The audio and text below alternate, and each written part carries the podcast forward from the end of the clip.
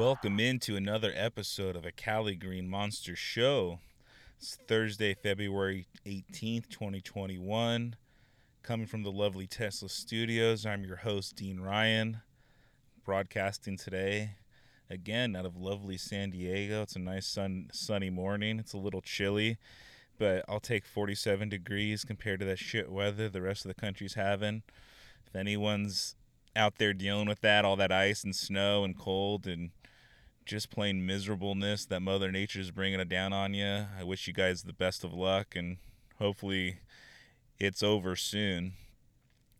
Not too often is San Diego really in the headlines for the sports news, especially since we lost the San Diego Chargers up north to LA. So, really, the only thing we have to look forward to is Gulls hockey, minor league hockey, and San Diego Padres. We've also got a couple other random professional sports. I think we have professional lacrosse and something else, but let's be real. I don't think we're paying attention to any of those. Hopefully, we can get an XFL team. That'd be pretty dope. But uh, let me, I'm, I'm, I'm rambling, going into a different direction. The reason why I'm bringing up San Diego sports is because last night some of you might have heard, especially if you're a baseball fan or a sports fan in general, the San Diego Padres locked up their young shortstop, Fernando Tatis Jr. They signed him to a 14 year, $340 million contract. And when I'm saying locked up, I mean, it's like, I guess they have him signed now until he's 36, which let's be real, I highly doubt he's going to be a Padre by the end of this contract. That's just how these things usually work.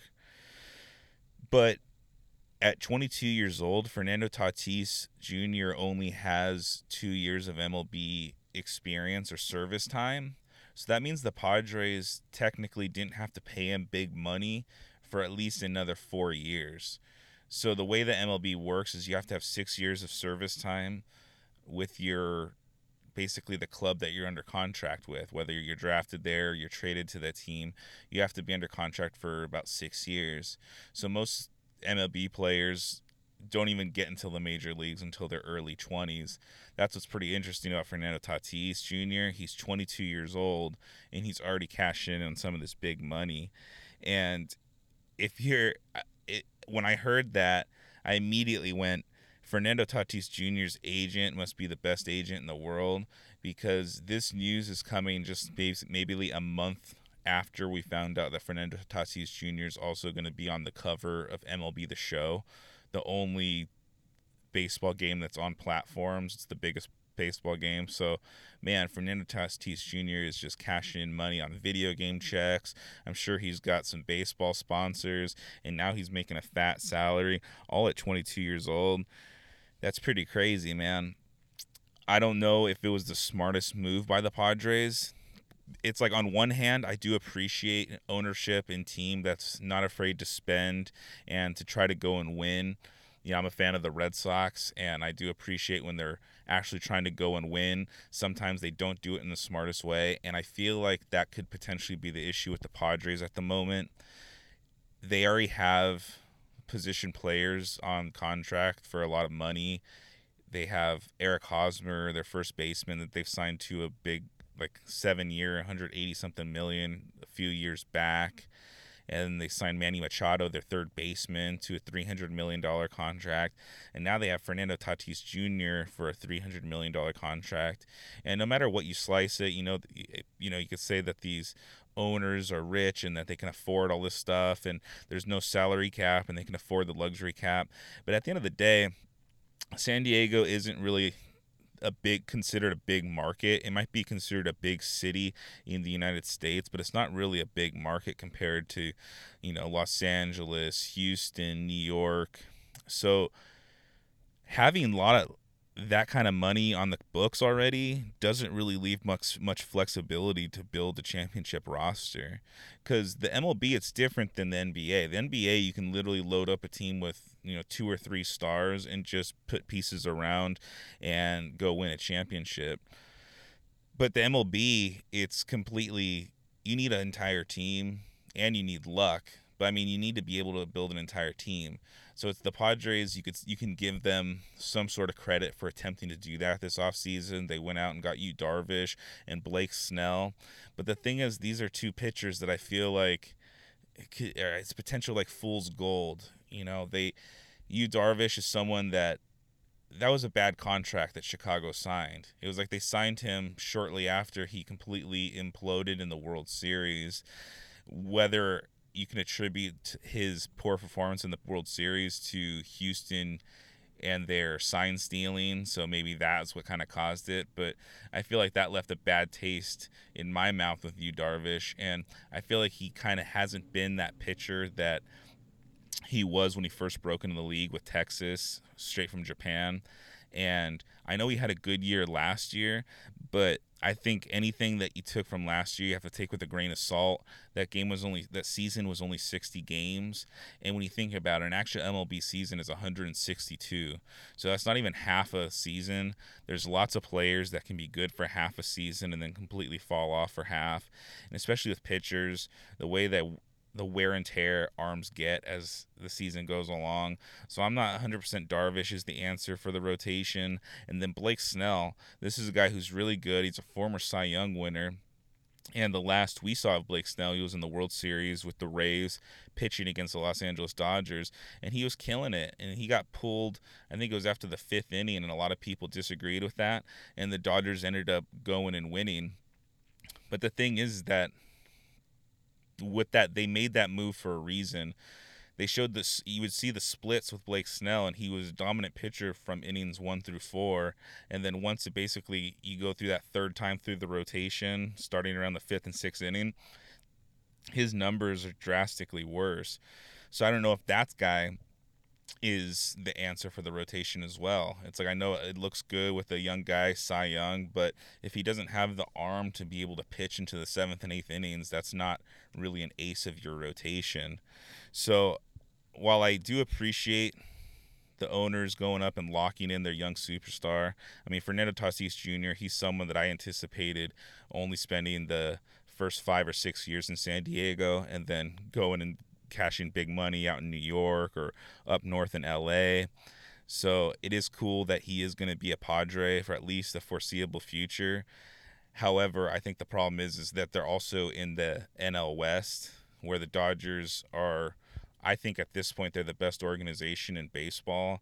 They not only have basically the most money to spend, they develop talent great. That's why it seems like every year they're able to trade for someone really good or whoever the the biggest player on the trade market, it's because they're always developing prospects, so they always have prospects to be able to trade.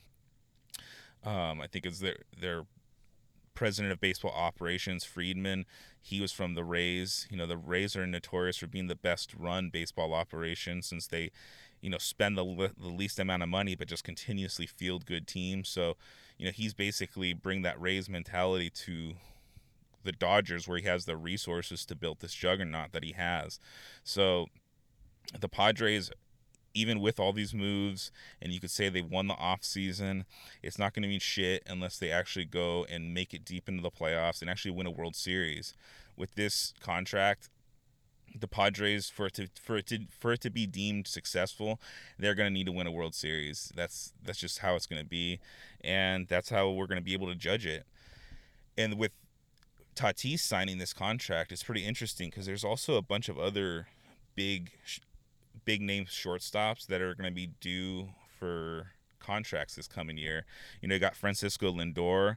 He's the all star shortstop that was playing for Cleveland, but the New York Mets traded for him. So they're going to have to pay pony up and pay for him. So he's about 27 years old. There's Trevor Story from Colorado, 28 year old shortstop. They just shipped out Nolan Arenado. So he's basically probably going to be looking to get paid some good money from Colorado. So that'll be interesting to see how much he gets. And then in LA, Corey Seager, he's 26 years old and he's been an excellent shortstop. I think he's a two time All Star. So he's going to demand a lot of money. So I think the owners for, yeah, the Dodgers, the Mets, the Rockies are probably not happy to see this big contract happen. Um, but so because now their big shortstops could possibly demand even bigger uh, yearly annual salaries. You know, that's the one thing with the Tatis Jr. thing is it is 14 years, 340 million, and it's only 24.3 it comes out to 24.3 year annual. So it's still not the biggest contract of all time. Mike Trout and Mookie Betts still have more than that, but Francisco Lindor, or not Francisco, Fernando Tatis Jr. is right behind. Um, but yeah, like I said, we'll kind of have to see how this works for the Padres and see how this affects the contract extensions or free agent market of these other upcoming shortstops. Now let's switching gears, go to the NFL, talk some football. It's the NFL offseason, so there's not much to talk about, but there is a lot of player movement and rumors that have been swirling around. And the first one I want to bring up is Carson Wentz. Carson Wentz is the quarterback for the Philadelphia Eagles, or at least he's the quarterback at the moment. I don't even know if you can consider him the quarterback at the moment since Jalen Hurts took over the starting duties towards the end of the season. But basically, the two teams that Carson Wentz is linked to is the Indianapolis Colts, who I mentioned a few weeks back that I think that's where he's going to end up. And that's where Carson Wentz, according to reports, wants to end up. Or the other team is the Chicago Bears.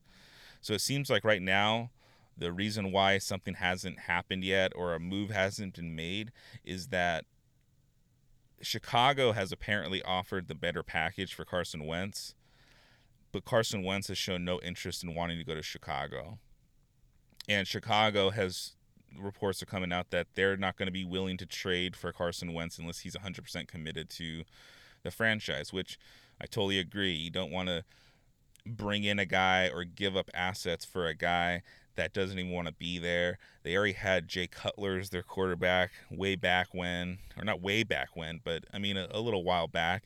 And I always thought he was just kind of like a sleepy Aaron Rodgers, you know, a guy that was good, but he just like looked like he was half awake and just didn't give a shit.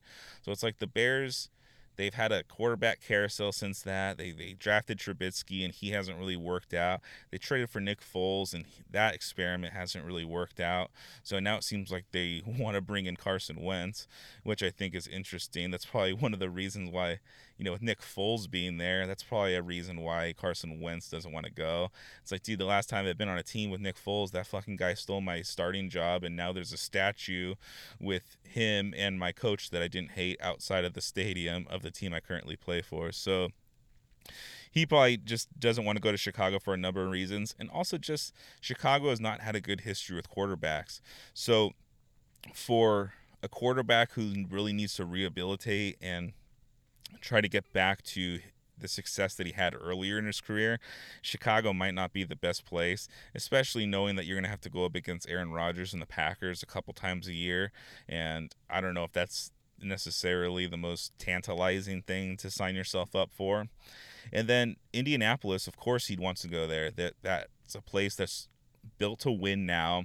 They've got a really great offensive line. They got a really great young running back in Jonathan Taylor, great weapons, strong defense. That's just a team that is a quarterback away. And I could see that that's why Indianapolis would like to take Carson Wentz because for all his faults, I think he can be fixed. You know, their core the the coach for the Indianapolis Colts is Frank Reich and Frank Reich was the offensive coordinator for the Philadelphia Eagles back when Carson Wentz was having his like MVP level season. And so if there is someone that can rehabilitate Carson Wentz and his play style and everything, I think it's his former coach who he's had success with and also with a team that is built to win. And then in addition, Indianapolis, they play in a dome or in a they have a roof. So I think that that's beneficial for anyone, especially when you're starting to get to the latter, like the second half of your career. I'm not saying that Carson Wentz is old by any means. I'm just saying that as your career goes on, I imagine playing not in the snow and icy conditions can be appealing. So I could just see for a number of reasons why Carson Wentz wants to go to Indianapolis. However, Indianapolis apparently just doesn't want to budge with the trade offer it hasn't been made public what the trade offer is. However, a couple weeks ago, it was coming out that Philadelphia wanted at least a first or two first round picks for Carson Wentz, which seems completely insane. Because you look at what the Rams had to do to go get Matt Stafford, they had to give up Jared Goff and first round picks just to bring to flop to flip him for Matt Stafford. Carson Wentz is currently has probably the same trade value of Jared Goff. It's like they both have shitty contracts. They were both drafted around the same time. A lot of people don't have belief in them. So I don't know what the Eagles were thinking or expecting by saying that they want first round draft picks. So it seems like the rest of the league has called their bluff and Indianapolis is not budging. And I think that if Indianapolis just holds and you know, it's like I think that they're going to wind up with Carson Wentz because I don't think that Chicago is going to bring in a guy that doesn't want to be there. I think it'd be one thing if it was like someone like Deshaun Watson, who you know is a stud, and if you bring in, he's going to be good no matter what. But I think Carson Wentz is someone that you know he's he's got something wrong with him, and he needs that to be fixed. And I think he needs a perfect environment for that to happen. So I still think that the Colts is where he's going to end up, and I'm looking forward to that happening because I feel like once Wentz gets dealt we're going to start to see more quarterback movement. I think we might see Deshaun Watson move. So, yeah, that'll be interesting to look at. And then the other bit of NFL news I wanted to discuss was a couple days ago, Rob Ninkovich, the former linebacker for the New England Patriots, he was on, I think, ESPN and Pat McAfee show and mentioning that he could see Gronk leaving Tampa Bay and going somewhere. In particular, he was mentioned in Brian Flores, who used to be coach for New England and I guess has a good relationship with Gronkowski. So Brian Flores in in Miami with the Dolphins. And at first it kind of seemed like no way. What are you talking about? Gronk has already openly come out and said that Tom Brady is the only quarterback that he'd play for. That's the only reason he came out of retirement is because Tom Brady, you know, was going down to Tampa Bay and asked Gronk to come. However, you know, Gronk has and Gronk has already said that he wants to play next year. However, I feel like he's proven this last season, even that 32 years old and reti- being retired and freshly coming back, that he's still a top five tight end. And if he's a top five tight end, it's going to be curious to see how much Tampa Bay values him because they have about like going into this offseason, I think it's $18.5 million in cap space. And these are the guys that are free agents that they're going to have to sign. They've got outside linebackers, both Shaq Barrett and Lavonte David, Gronk, and Ndamukong Suh, Leonard Fournette, the running back, Antonio Brown, and then there's a list of other guys. So with only eighteen and a half million dollars in cap, you're really they're really going to have to figure out what they value most. Like for example, Shaq Barrett is someone I would think is important to that defense. You know, the pass rush was one of the most reasons that they were so successful in defense last year. So, and Shaq Barrett was a big part of that. But if you look, Shaq Barrett made about like 15 and 15.8 million dollars last year. So that's almost the entirety of the cap space that they have coming into this offseason. So Shaq Barrett is probably going to be demanding a high price tag, so they're going to have to figure out what they want to do there. And Ndamukong Suh has said that he wants to come back, and he made $8 million last year. So right away, that's just two guys last year that it would already be over the amount of cap space. And I haven't even talked about Gronk. You know, Gronk, as I mentioned, he's a top five tight end. And if you look at some of the other top tight ends that have signed big contracts, you got Travis Kelce, who's making $14.3 million a year, and George Kittle from San Francisco is making $15 million a year. So Gronkowski, I feel like if Tampa Bay is going to give him anything sort of his value that's even respectable, it has to be in like the nine to ten million dollars range. I think last year he made about nine million dollars, and I think that that's a reasonable thing for him to be asking for. I, no matter what Gronk says about playing with Brady, and that's the owner quarterback he wants to play for, and I know he's been smart with his money. He's been famous in saying that he hasn't spent any of his salary. Any of the money that he's spent has been his endorsement money. So he should be, you would think, he's fine with money. But at the end of the day, he's someone that you could tell does is cognizant of what his body's been through and the abuse it's taken in football. That's why he retired for a year. And I don't see this guy signing himself up to take that kind of abuse for just like pennies on the dollar. So that's what's to like it's interesting with Tampa Bay is like are they to focus on restocking bringing back that defense and restocking it so it's good? Are they to have to focus on bringing back Gronk. I mean, Antonio Brown's a free agent, but I don't see I just don't see how they can bring him back either unless he takes a super discount. So, and then meanwhile, Gronk, that Gronk rumor to Miami, that makes sense. I mean, Brian Flores, ex New England coach. There's a lot of former New England players down there. It's South Beach, Miami. Gronk is a known guy, a guy that likes to have a good time, and I could just see he would totally fit in with that in that Miami, just in that environment, and especially with the offense that if they do decide to keep Tua as their quarterback, a guy who's a size of a mountain and got huge ass hands that can bring a football down, he'd be the perfect help for Tua, and yeah, I think that would be a great fit. I think it's interesting to see what Tampa Bay is going to do. I think something that could be what they could do if they don't want to sign Shaq Barrett for big money because I don't see that guy taking a discount. And I think if they were to try to bring him back, that would really hinder their ability to bring back more people. They should look at JJ Watt because I think that JJ Watt, he's someone that has also made a ton of money in his career, and I feel like he's probably out ring chasing right now. I think he's going to sign for the place that he has the best chance to win. And they could probably see if they can sign him for, you know, a good, like an affordable team friendly deal. You look at Ndamukong Suh, for example. Last year, he made $8 million playing for Tampa Bay. And this year, he's 34. I don't know what he'll be going into next season. But you figure maybe you have Ndamukong Suh take a like a pay cut, so from eight million to maybe let's say five million, have JJ Watt come in for similar price, you know that's that's two really good guys on your defensive line that you can have for about 10 million and still have some flexibility with the cap. So I think it'll be interesting to see what Tampa Bay does. I'll definitely be following it.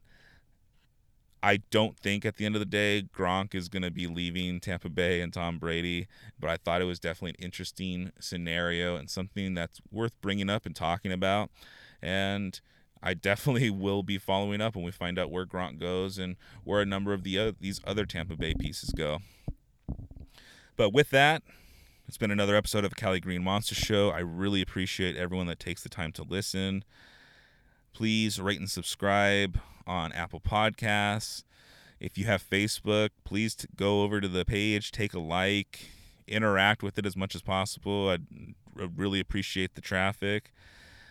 But like I said, it's been an episode of the CaliGreenMonsta Show. I'm your host, Dean Ryan, from the Tesla studios here in sunny San Diego. Peace.